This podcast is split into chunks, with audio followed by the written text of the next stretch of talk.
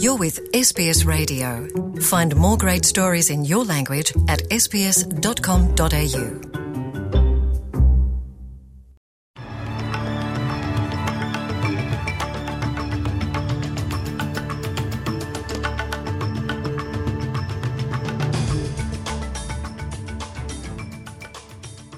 ወደ ዝርዝር ዜናዎቹ ከማለፋችን በፊት ርዕሰ ዜናዎቹን እናያስቀድማለን።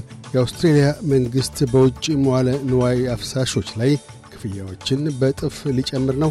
ለቀድሞው የጃፓን ጠቅላይ ሚኒስትር ሺንዞ አቤ የታቀደው መንግሥታዊ የቀብር ሥነ ሥርዓት በዜጎች ተቃውሞ ገጠመው። የሚሉት ግንባር ቀደም ርዕሰ ዜናዎቻችን ናቸው።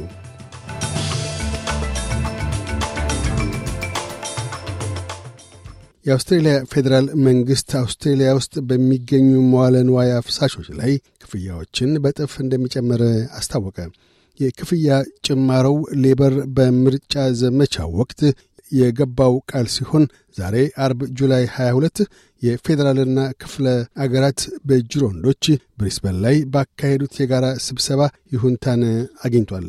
የጭማሪው እርምጃ 445 ሚሊዮን ዶላርስ ያህል ለመንግሥት ገቢ እንደሚያስገኝና የፌዴራል መንግሥቱን በጀትም በመጠኑ እንደሚደግፍ ተነግሯል።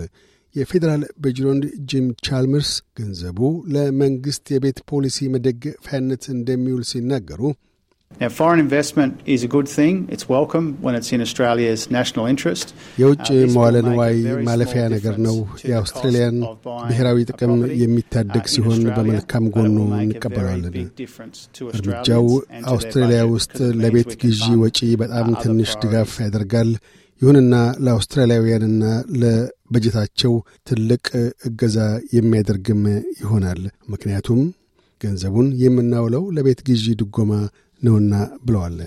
ለቀድሞው የጃፓን ጠቅላይ ሚኒስትር ሺንዞ አቤ የታቀደው መንግሥታዊ የቀብር ሥነ ሥርዓት በዜጎች ተቃውሞ ገጠመው።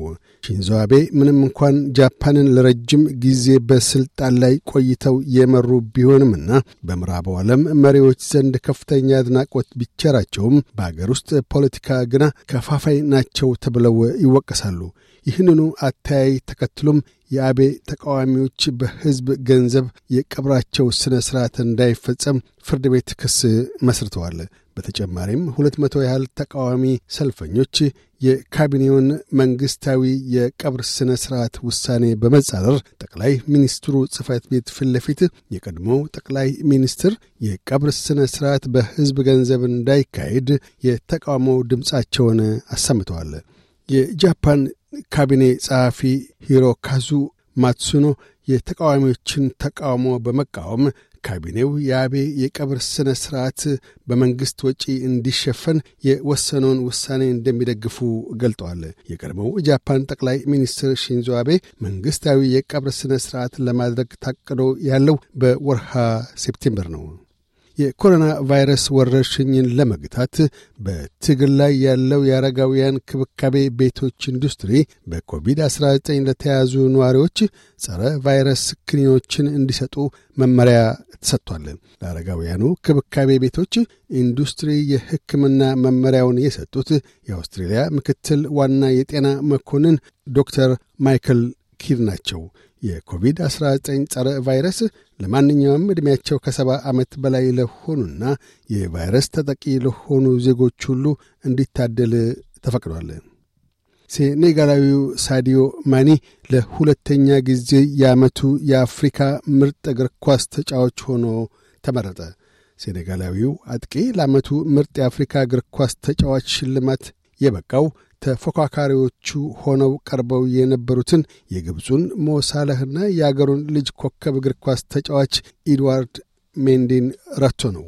ሳዲዮ በአሁኑ ወቅት ለጀርመኑ ሻምፒዮን ባየር ሙኒክ ተጫዋችነት ኮንትራት ፈርሞ ይገኛል። በዚህ ዓመት ሴኔጋልን ለአፍሪካ ዋንጫ አሸናፊነት ያበቃችውን ወሳኝ ፍጹም ቅጣት ምት ለግብነት አስቆጥሯል ሲልም ከስድስት ሳምንት በኋላ በተመሳሳይ ሁኔታ ያስቆጠራ ግብ ሴኔጋልን ለዓለም ዋንጫ ተሳታፊነት አብቅታለች። ሳዲዮ ሽልማቱን የተቀበለው በሞሮኮ መዲና ራባት በተካሄደው ሥነ ሥርዓት ላይ ተገኝቶ ነው።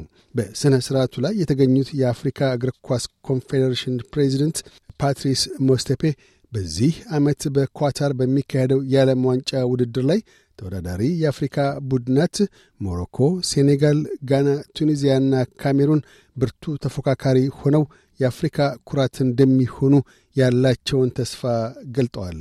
አፍሪካዊቷ ቱኒዚያ ከአውስትራሊያ ሶኮሩስ ብሔራዊ ቡድን ጋር በአንድ ምድብ ውስጥ ተፎካካሪ ናት።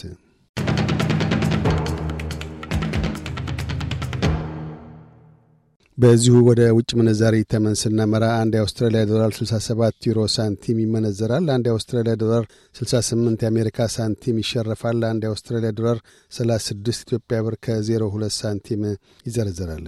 ቀጥለን የነገውን የአውስትሬሊያ ዋና ዋና ከተሞችና የአዲስ አበባን አየር ጠባይ ትንበያ እናሰማለን። ፐርዝ ያካፋል። ዝቅተኛ 11፣ ከፍተኛ 19። አድላይድ በከፊል ደመናማ ይሆናል። ዝቅተኛ 10፣ ከፍተኛ 17። ሜልበርን ብራ ይሆናል። ዝቅተኛ 9፣ ከፍተኛ 16። ሆባርት በከፊል ደመናማ ይሆናል። ዝቅተኛ 6፣ ከፍተኛ 15። ካምብራ ደመናማ ይሆናል። ዝቅተኛ 3 ከፍተኛ 15 ሲድኒ ካፊያው ያባራል። ዝቅተኛ 12 ከፍተኛ 18 ብሬስበን በከፊል ደመናማ ይሆናል። ዝቅተኛ 13 ከፍተኛ 21 ዳርዊን ፀሐያማ ሆኖ ይውላል። ዝቅተኛ 15 ከፍተኛ 29 አዲስ አበባ ከባድ ዝናብ ይጥላል። ዝቅተኛ 13 ከፍተኛ 19 ዜናውን ከማጠቃላላችን በፊት ርዕሰ ዜናዎቹን ደግመን እናሰማለን። የአውስትሬልያ መንግሥት በውጭ መዋለ ንዋይ አፍሳሾች ላይ ክፍያዎችን በጥፍ ሊጨምር ነው። ለቀድሞው የጃፓን ጠቅላይ ሚኒስትር ሺንዞ አቤ የታቀደው መንግሥታዊ የቀብር ሥነ ሥርዓት በዜጎች ተቃውሞ ገጠመው። የሚሉት ግንባር ቀደም ርዕሰ ዜናዎቻችን ነበሩ። እያደመጡ የነበረው የ SBS አማርኛ ፕሮግራምን ነበር። የፕሮግራሙን ቀጥታ ስርጭት ሰኞና አርብ ምሽቶች ያድምጡ። እንዲሁም ድረገጻችንን በመጎብኘት on demand እና በ SBS ራዲዮ ሞባይል app ማድመጥ ይችላሉ። ድረገጻችንን SBS dot com dot au Amharic ን ይጎብኙ።